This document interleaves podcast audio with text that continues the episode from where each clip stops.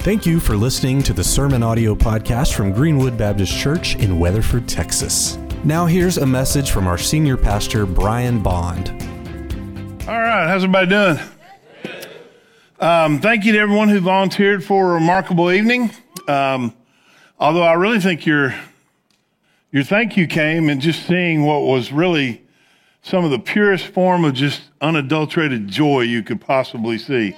And uh, what a great night, and we appreciate all your help and all your work in, in making that possible. Um, today we're going to talk about three different things that all tie together and that work together. We're going to talk about the laws of God, the will of God, and the ways of God. And so we're going to go through each of those and kind of explain what those are in the scripture and then explain how we can be a part of each one of those. We're going to begin with the, the laws of God. And um, the best place, one of the best places to, to start on that is Psalm 119. It's the largest chapter in the Bible. It's right in the middle, and it is completely devoted to talking about the word and the law of God. And we're going to be, we're going to read verse 4, Psalm 119, verse 4, and also 9 through 11. So if you'd please stand in honor of the reading of God's word, Psalm 119, 4, and then 9 through 11. You have charged us to keep your commandments carefully. And then verse 9. How can a young person stay pure? By obeying your word. I have tried hard to find you. Don't let me wander from your commands. I have hidden your word in my heart that I might not sin against you. Thank you. You may be seated. You know, the first thing about that we, we understand about the laws of God is that these are the commandments, you know, that were given to us um, in Exodus 20 and also the other um, laws of God. And they're pretty simple. Anybody can understand most of them. You know, thou shalt not commit murder. Thou shalt not put no other gods before me. No graven image, you know, those things. Um, and then there are a lot of other regulations, and those regulations are meant for us to follow and to keep them, like it says, carefully. Those are the things that keep us uh, pure before God. And so the first thing about the law of God is that it helps us to understand about the holiness of God. When you read all these laws and regulations, you understand that God sees sin seriously. The second thing you understand is that we're not holy, that we're sinners. Because you might go through and go, okay, I got that one's good. I've not done that. Never murdered anybody. But at some point, you're going to get to one where you go, oops. And there's going to be several oopses when you're reading through the laws of God. And so the law is meant to show us the holiness of God and also how far we fall short of the glory of God. And in that, we're supposed to recognize our need for a Savior. That's one of the great purposes of the law. And anybody can understand the law. They can read the word. You can see, you know, what this means. You can understand that God said, don't do this. He said, don't do that, whatever. You can see those things. But there are certain things that you can't see just from reading it on the surface. And we're going to talk about that as well. And Jesus kind of points out a couple things here. We're going to look in Matthew chapter 12, verses 1 through 8. At that time, Jesus was walking through some grain fields on the Sabbath. His disciples were hungry so they began breaking off some heads of grain and eating them. But some Pharisees saw them do it and protested. Look, your disciples are breaking the law by harvesting grain on the Sabbath. So if you were a Pharisee, you were one of the leaders of the, the, the Jewish people, you had studied the law extensively. And one of the things they would do was they would take each command of God, you know, the one where it says, remember the Sabbath day to keep it holy. And so they would go through and they would determine. And they had gotten so specific about the laws that it was against the law, according to the Pharisees. If you had a, a, a glass or, a, you know, and and a bottle of Mountain Dew or water, and you took that, you picked that up and poured it in the glass, that would be considered work. But just to pick up the glass of water and drink it was okay. That wasn't work. And so they had gotten so bogged down and, and they knew everything about it. And they'd come up with all these other regulations they added to them. And so here's what Jesus says. That they get that. They know what the law is. But now here's what Jesus tells them in the ways that they miss. Jesus said to them, haven't you read in the scriptures when David, what David did when he and his companions were hungry? He went into the house of God and they broke the law by eating the sacred loaves of bread that only the priests are allowed to eat. And haven't you read in the law of Moses that the priests on duty in the temple may work on the Sabbath? I tell you, there is one here who is even greater than the temple. but you would not have condemned my innocent disciples if you knew the meaning of this scripture. I want you to show mercy, not offer sacrifices, for the Son of Man is Lord even over the Sabbath. So here's what he tells the Pharisees that they've missed and what you don't necessarily get. I may have to hit the Dew a little harder. My, my throat's been dry. It's like instant healing. Good stuff. So, anyway, he says to him, he says, first of all, okay, here's the deal. You don't know the meaning of the scripture. And that's something you can't get just by reading the law. That's why people who are outside of the faith, who don't know Jesus, they think that Christianity is just about, or, or churches are just about telling people what they can and can't do. Oh, it's just the laws that do this, can't do that, can't do this, can't do that, blah, blah, blah. But those things are only meant to show us that we can't live up to them. Now, we're supposed to try to, to live a life, but here's the thing is there's a meaning behind that that they didn't understand. We're going to get to that. And then here's the second thing that they didn't get.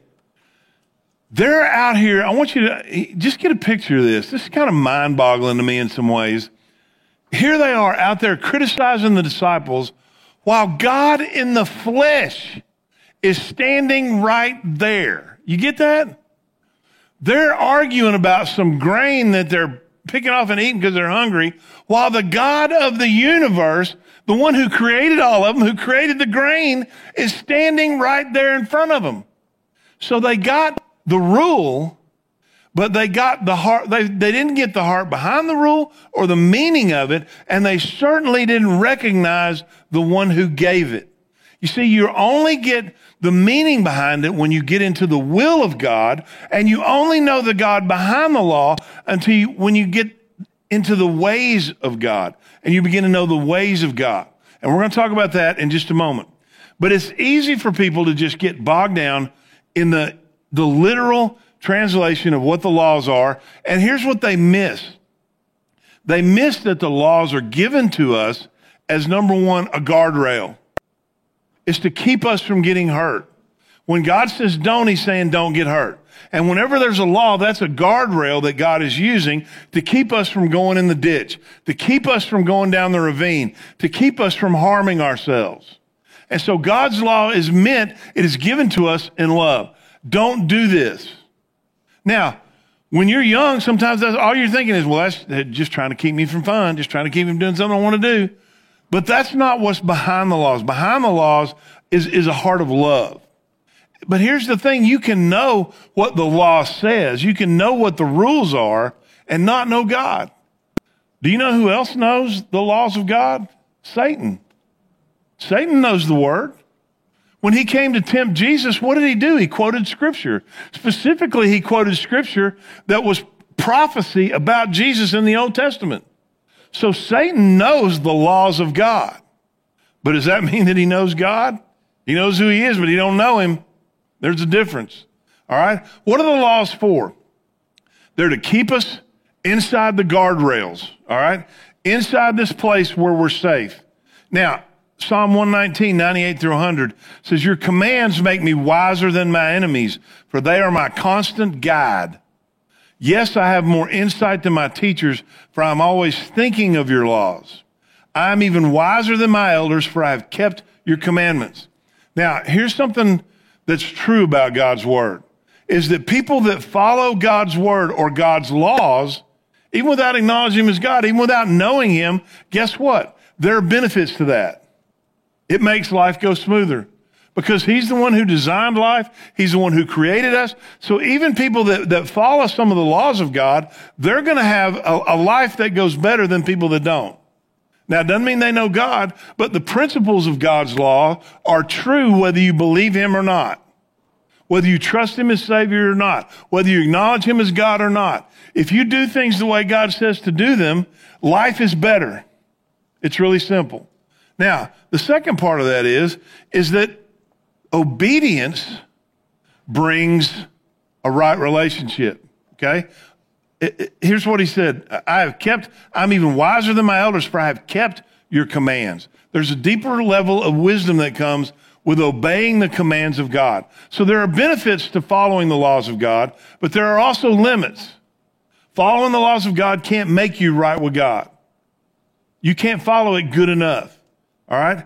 Romans 4:13 says clearly God's promise to give the whole earth to Abraham and his descendants was not based on his obedience to God's law, but on a right relationship with God that comes by faith.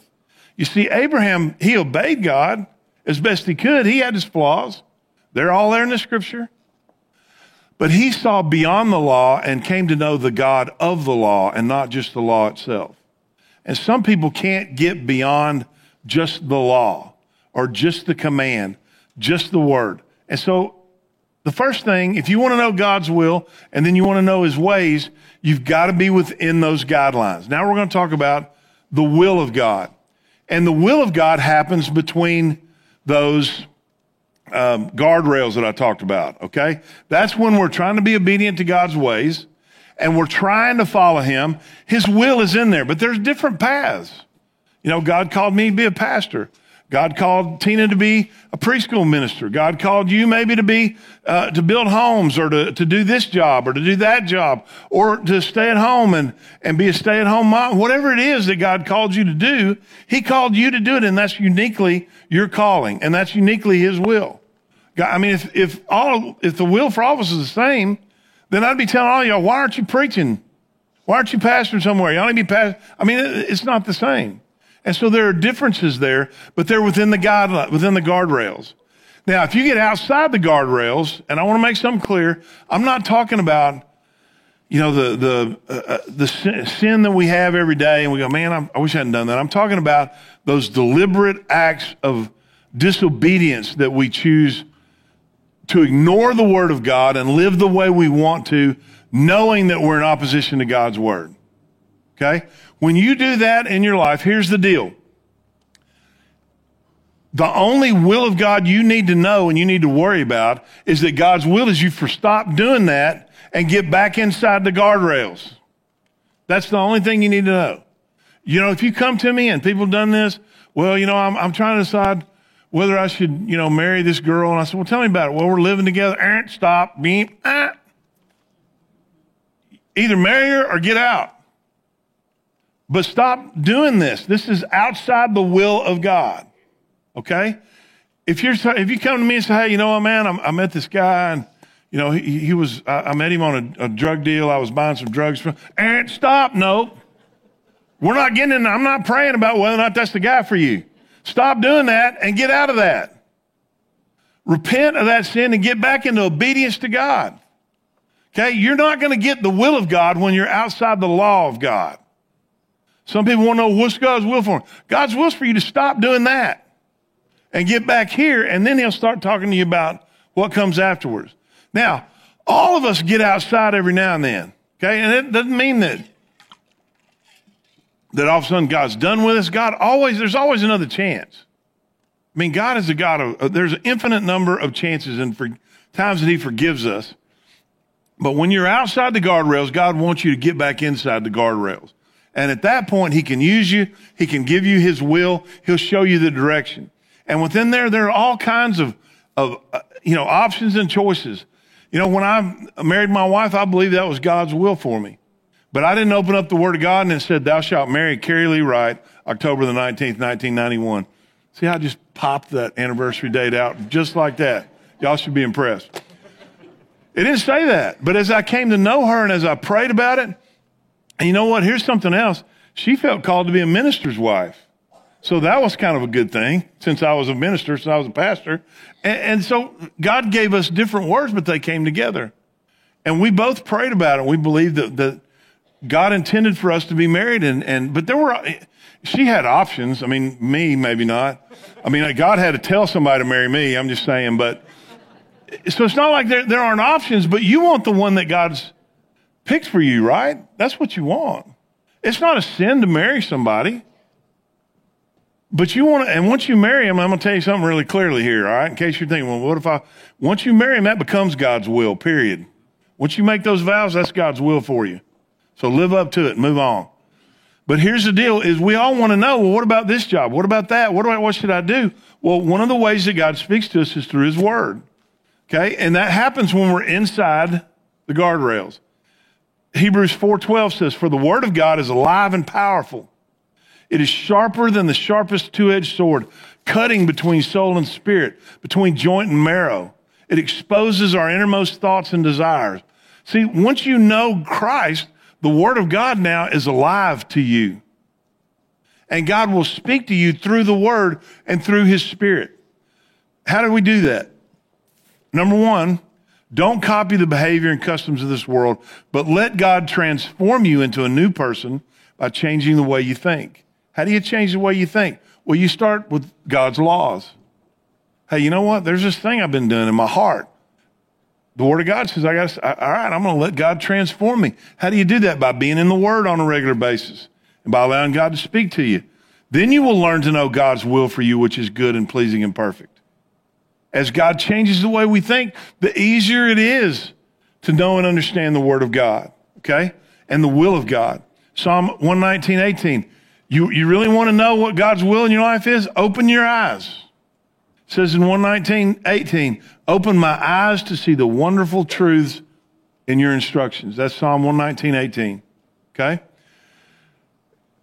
Outside of that, the most important thing is the Holy Spirit. And everyone's like, man, a spirit, that sounds kind of scary. The Holy Spirit is just God Himself dwelling within you, His Spirit in you. And you know what Jesus told His disciples? I want you to get this. He said, It's better for you that I leave so that the counselor, the Holy Spirit, can come and be. He said it was better to have the Holy Spirit inside you than to have God in the flesh beside you. That's how important it is. So, what does it do for us? 1 Corinthians 2 10 through 16. But it was to us that God revealed these things by his Spirit. For his Spirit searches out everything and shows us God's deep secrets. No one can know a person's thoughts except that person's own spirit. And no one can know God's thoughts except God's own spirits. And so what does the Spirit do? The Spirit comes and teaches us all things. He teaches us and guides us in the word of, in the will of God. And we have received God's Spirit, not the world's Spirit, so we can know the wonderful things God has freely given us. God wants you to know His will. He wants you to know it. It's not some little hidden plan out there that He's just thinking, well, let's see if they can figure this out. God wants you to know His will. So, how do you know His will? Number one, be in the guardrails. Number two, you got to open your eyes to it. How do you open your eyes to it? My wife and I, before we even married, we talked about how we wanted to have three, four, however many we debated on the number of kids biologically. And then at some point later on down the road, we determined that we wanted to adopt a child with special needs. Carrie had worked with several of them um, in, as a school teacher. We had some in our church that really just touched our heart. And we just felt like that we wanted to do that at some point. Well, when it became clear that we were not going to be able to have childs biologically, and we started, you know, it, it took a long time. We started going through this process of being open to adoption and being looking for opportunities. The first one that popped up was a child with special needs. Okay. And it was our son Taylor. And here's part of the deal. That didn't fit the picture of how we thought our family was going to work, of how we thought things were going to go. And so it took God kind of shaking up part of that picture for us to get the other part. And so then we're like, okay, what should we do? We really need to pray about this. We need to ask God, what do we do? What, you know, is this, is this your will? Is this what you want for us? And here's something that will keep you from God's will is don't let your picture of what you think you want your life to look like keep you from what God wants your life to look like. Because it may not always be the same, but it will always be better. It will always be better. And so sometimes you need to throw out your picture and say, God, what do you want? What do you want for us? What do you want for me? What's your will for my life? And so we started praying about it. And God spoke to me by his spirit through the word of God. We'd been praying about it for two or three days, and we came to the day, day when we needed to make the decision. And neither one of us knew that morning. And I, I left, headed up to church and I was having my quiet time my office before church started. And as I was going through my quiet time, I came across a verse in the Psalms that said, God will be a father to the fatherless And here's the deal that verse in and of itself wasn't enough.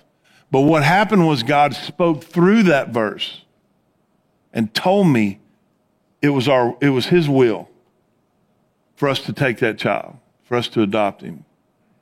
At the same time, I called my wife and she was at home and I said, Hey, I, I think God's telling me to go get that baby.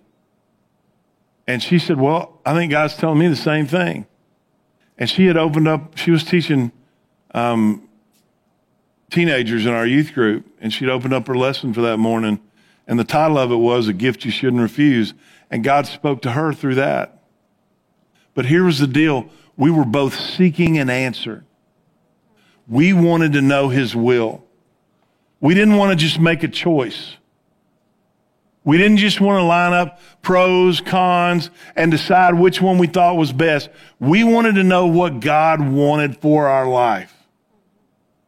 And God spoke to us by His Spirit and by His Word. And He can speak to you the same way. He wants you to know His will.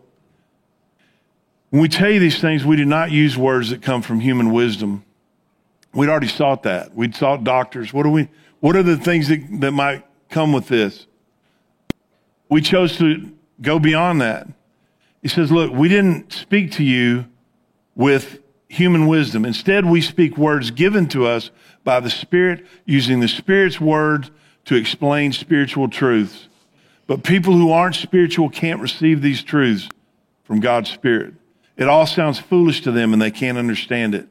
For only those who are spiritual can understand what the Spirit means. Those who are spiritual can evaluate all things, but they themselves cannot be evaluated by others. For who can know the Lord's thoughts? Who knows enough to teach him? But we understand these things for we have the mind of Christ. See, once you have Jesus, you have the mind of Christ. That's the Holy Spirit. And see, here's the deal. We couldn't go to somebody else and say, hey, what does God want us to do? Because they didn't know. And here, here's the deal. I'll pray with you about decisions you have to make. And maybe as, you know, uh, because I've, I've had a lot of experience counseling with people and I've been following the Lord for, uh, you know, since the Iron Age, I don't know, a long time, it feels like.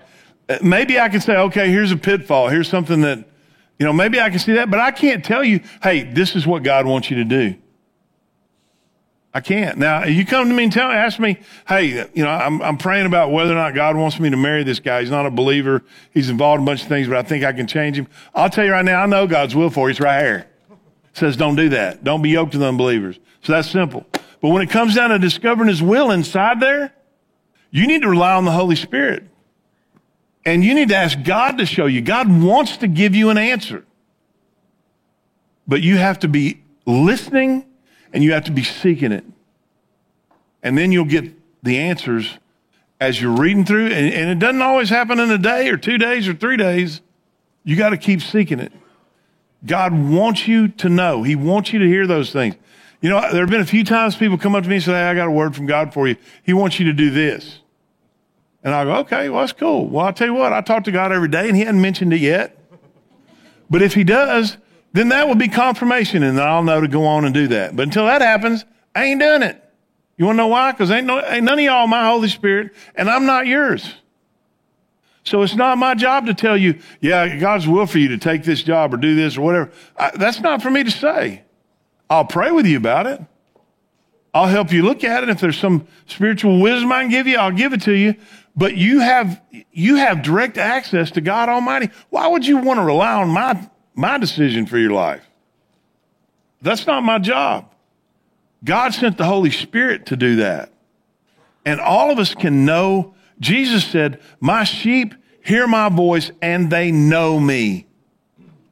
Well, how am I going to know when it's God's voice? You'll just know. It'll be in between the guardrails, it'll be in accordance with His word, and the Spirit will speak to you. And then, if you need to, go get other people to confirm it. Hey, does this sound like something God would say? But don't expect other people to be your Holy Spirit. You, you got to rely on God for that. It says in 1 John 2 27, For you have received the Holy Spirit and he lives within you. So you don't need anyone to teach you what is true.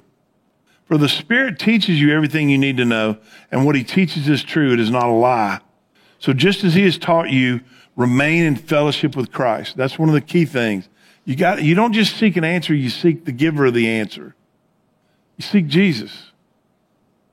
You, when you open up the word, you open with a listening heart. God, I want to hear you speak. When you pray, don't just give off your request, listen. God can speak to you in your prayer time when you're listening and when you're quiet. He can speak to you through the word of God. And then if you're not sure, keep praying about it. You know, God's really pretty patient with us when we're like, God, I'm, I'm not sure. I don't, I need you to really speak where I can understand it. God is patient with He doesn't just go, oh, well, pff, you didn't hear it first time, too bad. Father, a good father doesn't do that to his kids. He wants them to know, and he wants you to know. And so don't think he's just going to like give a little puzzle, and if you figure it out, good for you, and you'll know as well. If you don't, you won't. Keep asking. If you're not sure, ask again. God wants you to know his will. And that's something that leads us to the next thing, and that's the ways of God. You know, it talks about that in the in the scripture, and you know that that God even said, "But I have this against you: is that they they did not know the the ways, my ways." Well, what does that mean, my my ways? I mean, you got you got his laws, you got his word, you got his will. What else is there? I'm gonna, tell, I'm gonna show you what there, what else there is. In Exodus chapter 33, Moses had he he met God out in the wilderness. God showed up in a burning bush and said, "Hey, I want you to go to my people, and I want you to tell them this." And he's like, "God, why me? Get somebody else. I don't do the speaking thing, you know." And that's something else I'm gonna tell you. you seem it, when you really want to see God work, it almost always happens outside your comfort zone. You know, in that in the uh, remarkable evening, I've had a lot of bunch bunch of people tell me at one time or another, well, that's not really in my comfort zone. But I've had yet to have one that went ahead and did it, come back and say, man, I sure wish I hadn't stepped out of my comfort zone. But I've had dozens come up and say, man, I'm so glad I did that. That's one of the best things I've ever been a part of. Right. God lives outside your comfort zone a lot of times. And we got to be willing to step out. So Moses finally said, okay, God, I'll, I'll go. I'll do what you told me. But who am I supposed to say you are? Because I don't know who you are. I don't, I mean, I know you're, I mean, the, the bush is burning, but it ain't being consumed. And you're talking to me and it's all, so I get that. You, you, you God. But what, I mean, what should I tell him? I mean, I need a name like, tell me Jerry sent me or something. And God said, You tell him I am that I am. Okay, then. So God goes and he tells him, He says, I've come from God. And here's what's going to happen. He's going to deliver you from the Egyptians. They were in slavery. They've been in slavery for 400 years. There wasn't a single one of them that even knew what freedom looked like or felt like or tasted like. None of them. Every single one of them there had been slaves their entire lives. And their parents had been slaves before them. And their parents had been slaves before them. 400 years they'd been in slavery. Finally, God does things.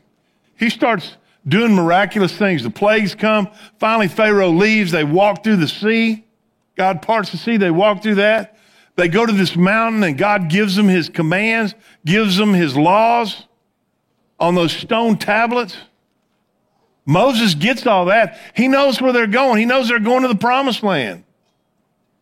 But now here's what he asked him in, in Exodus 33. One day Moses said to the Lord, You have been telling me, take these people up to the promised land. So he knew what God's will was. But you haven't told me whom you will send with me. You have told me I know you by name, and I look favorably on you. If it is true that you look favorably on me, let me know your ways so I may understand you more fully and continue to enjoy your favor. The Lord replied, I will personally go with you, Moses, and I will give you rest. Everything will be fine for you. Now, me, let me, let me explain to you what the ways of God are. Moses knew what he wasn't supposed to do, and he knew what he was supposed to do. But he didn't know the heart behind all those things. And that's what the ways of God are. It's the ways that He deals with us. the ways that He sees us, the ways that He relates to us. And so Moses knew you're not supposed to do this, but he wanted to know what the heart was behind it. He wanted to know who was behind it. And see, as you begin to walk in the will of God, some of your questions get, some of the things you start to see. And now you can look back a lot of times and say, you know what? God's word said, don't do that. And now I understand why. Now I get the heart that was behind that. Now I understand why God gave this command. Now I'm starting to get it. Now I understand that, that when God said, you know, to, to not do this, it was because if you do that, it causes a lot of damage and it hurts and it's painful. Now I get that. And now I look back and I, am like, at the time, we didn't understand. Why is it that we couldn't have biological kids? We wanted a family. But now I look back and I see God had, He, he did give us kids, and they were all individually created to be our children. They were created for us. They weren't just strays we picked up on the side of the road. God created them to be our children. And so now we, we see that story.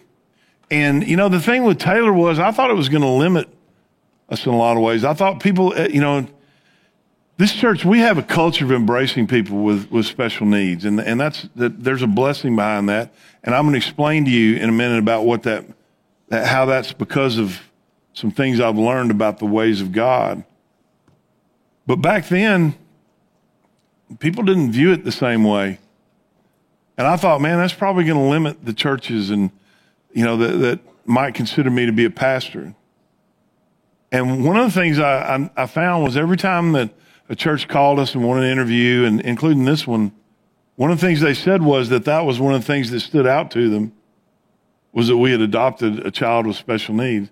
And I thought it was going to be a limiting factor. And see, here's the thing. You follow God and you think it's going to limit you. Well, if I don't sleep around, I'm not going to be able to get most guys. Yeah, that's what God intends.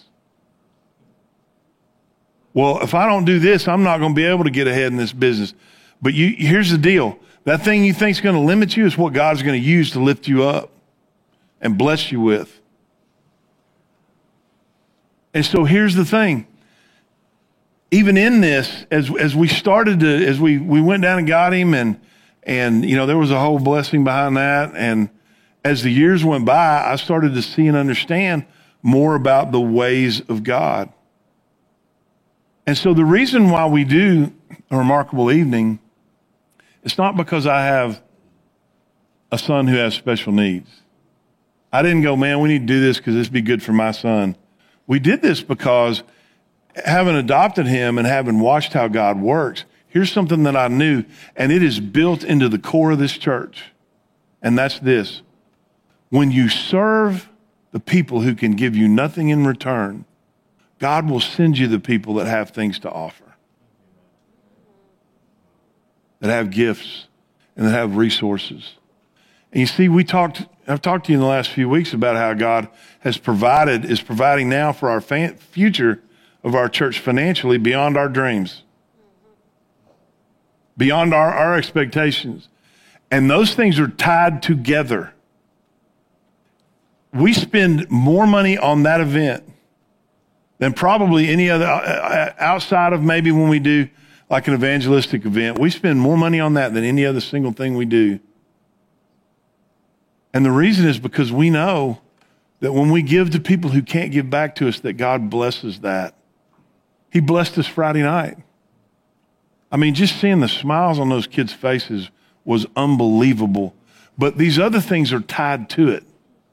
When we go out and do outreaches, we don't know. I mean, we try to kind of keep up as much as we can. And sometimes somebody comes to church as a result of an outreach. But here's why we do those, even if nobody comes here as a result, is we know that when we go out and we give to people and we serve and we love them, that God will send other people to us that we didn't do anything for, that we didn't have any contact with. Because that's one of the things that I've learned by serving in churches and seeing the ways God works. And so that's built into the core of our church is that we try to honor God with what we do. And, and we don't do it to be seen. We do it because it honors him. We spend no money on advertising. You know that? None.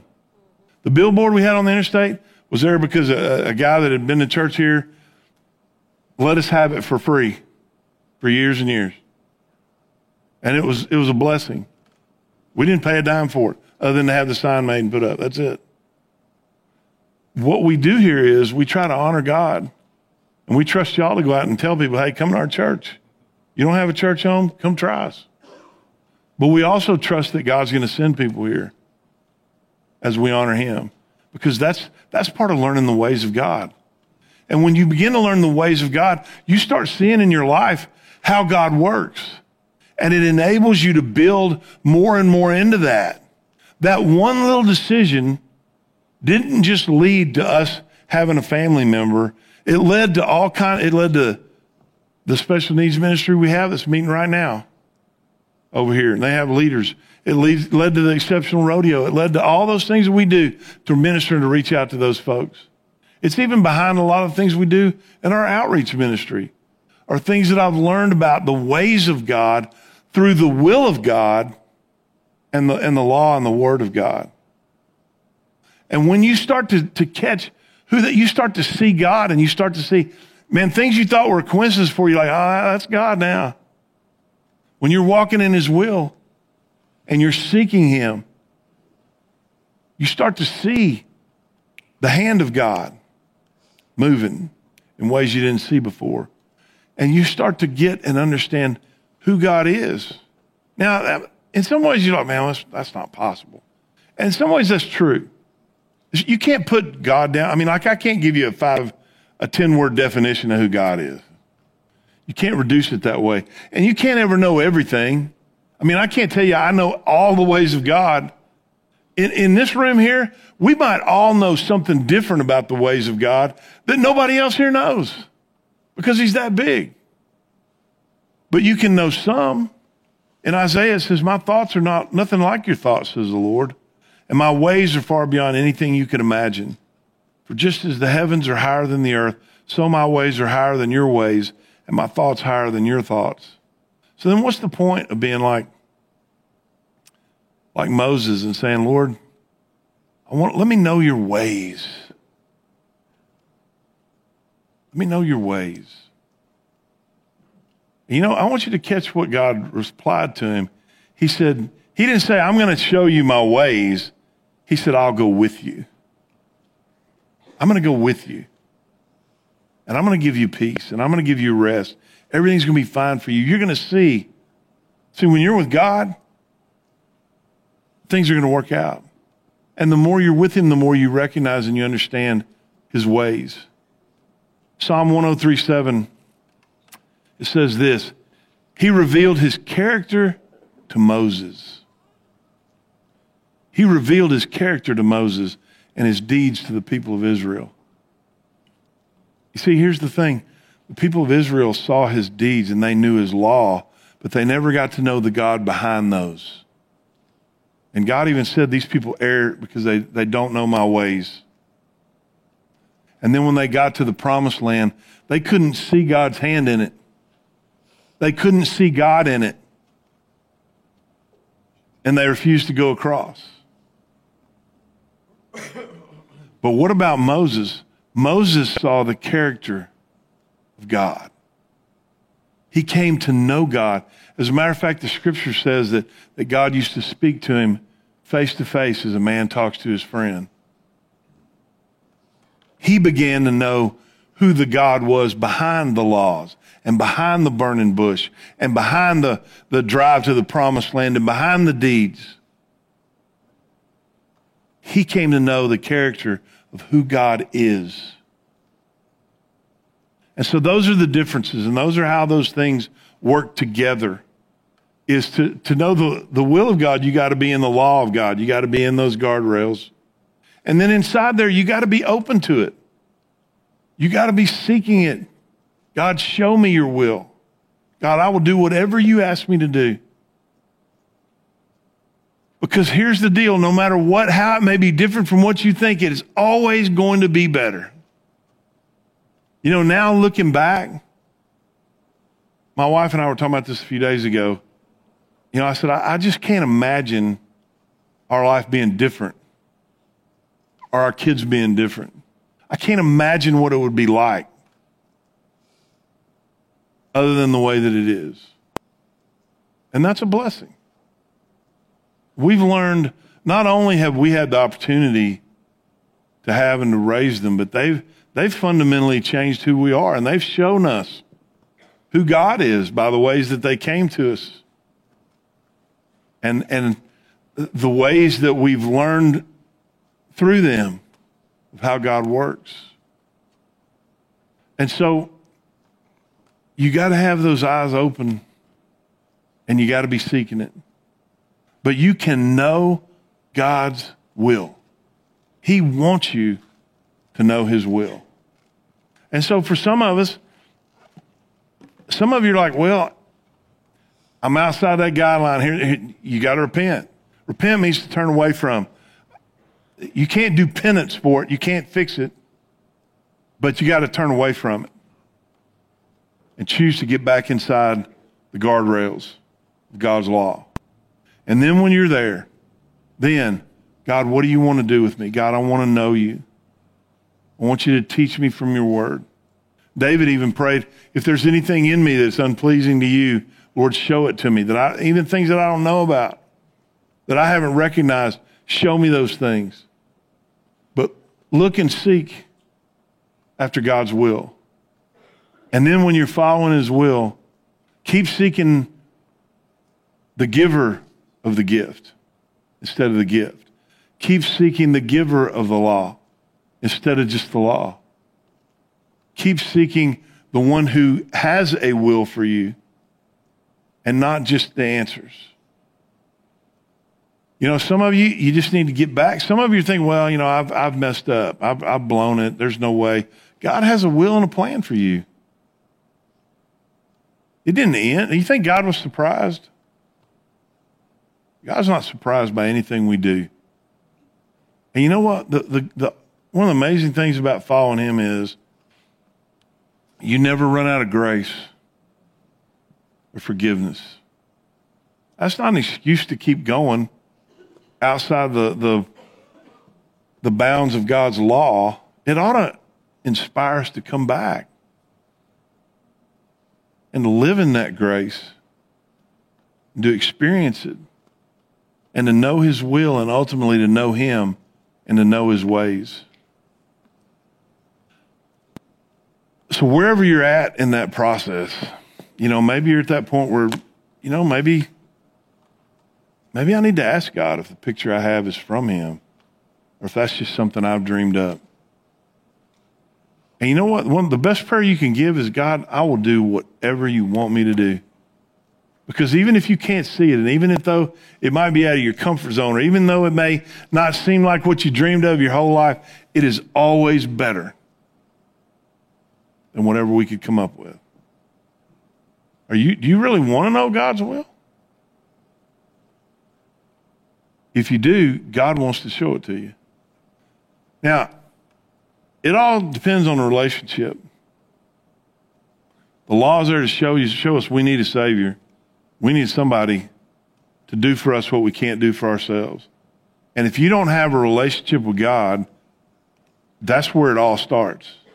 And we want to give you the opportunity to know Him. And here's how you do that. If you don't know Him, there, there's three simple things. Number one is you got to admit that you're a sinner. For all have sinned and fallen short of the glory of God. And so you got to admit that you're a sinner.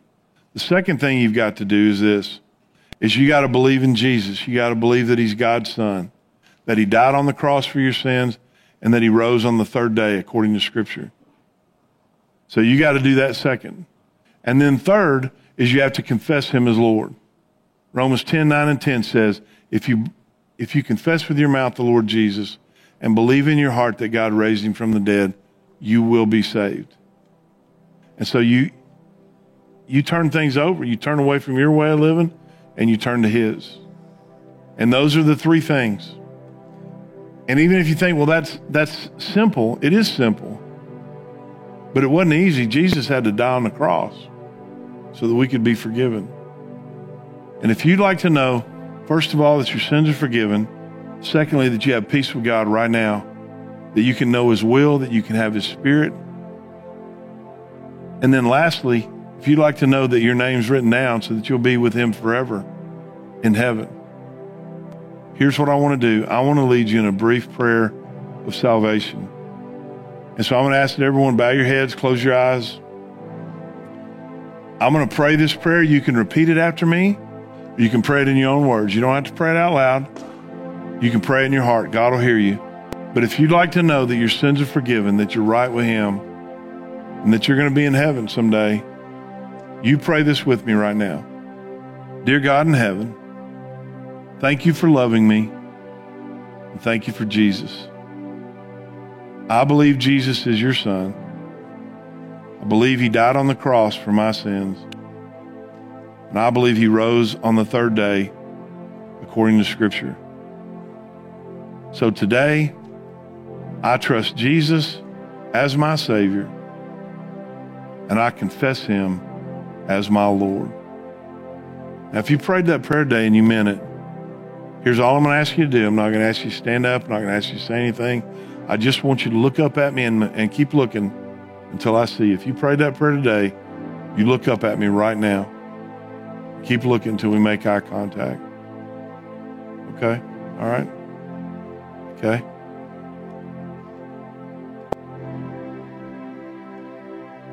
All right. Here's what I want to encourage you to do. In a moment, after we're done, John's going to stand at the front and he's going to dismiss us with a word of prayer. And after that, if you'd like, to, we, we'd, we'd really encourage you to tell somebody. You can come tell John that you prayed that prayer. And we'd love to set up a time, whether it's by phone or in person, to talk to you and answer any questions about the decision that you made and also talk to you about the next steps in following Jesus. If you're not comfortable doing that, you can just text I did it to that number that's on the screen. And we, we'll get back with you and set up a time to talk. We don't want anything from you. We're not putting you on a mailing list. We're not going to ask you for anything. You don't even have to come back to church here. You're welcome to, but we just want to help you understand what you've done and also to, to know what the next steps are in following Jesus. And so I'd really encourage you to, to talk to someone and to tell them. Let me pray for you and let me pray for all of us as we seek to obey God's law, walk in His will, and to know His ways. Dear Heavenly Father, we thank you, Lord, for your goodness and your mercy. Thank you for your love for us. And thank you, God, that you provided a way for us to know you and to know your will and to know you. And Father, we thank you for those things. And we pray and we ask these things in Jesus' name. Amen. Thank you for listening to the Sermon Audio Podcast from Greenwood Baptist Church in Weatherford, Texas. You can find links to topics and scriptures discussed in this episode by looking at the show notes. You can find more information online at greenwood.church. If you have any questions or comments, please send an email to info at greenwoodbc.com.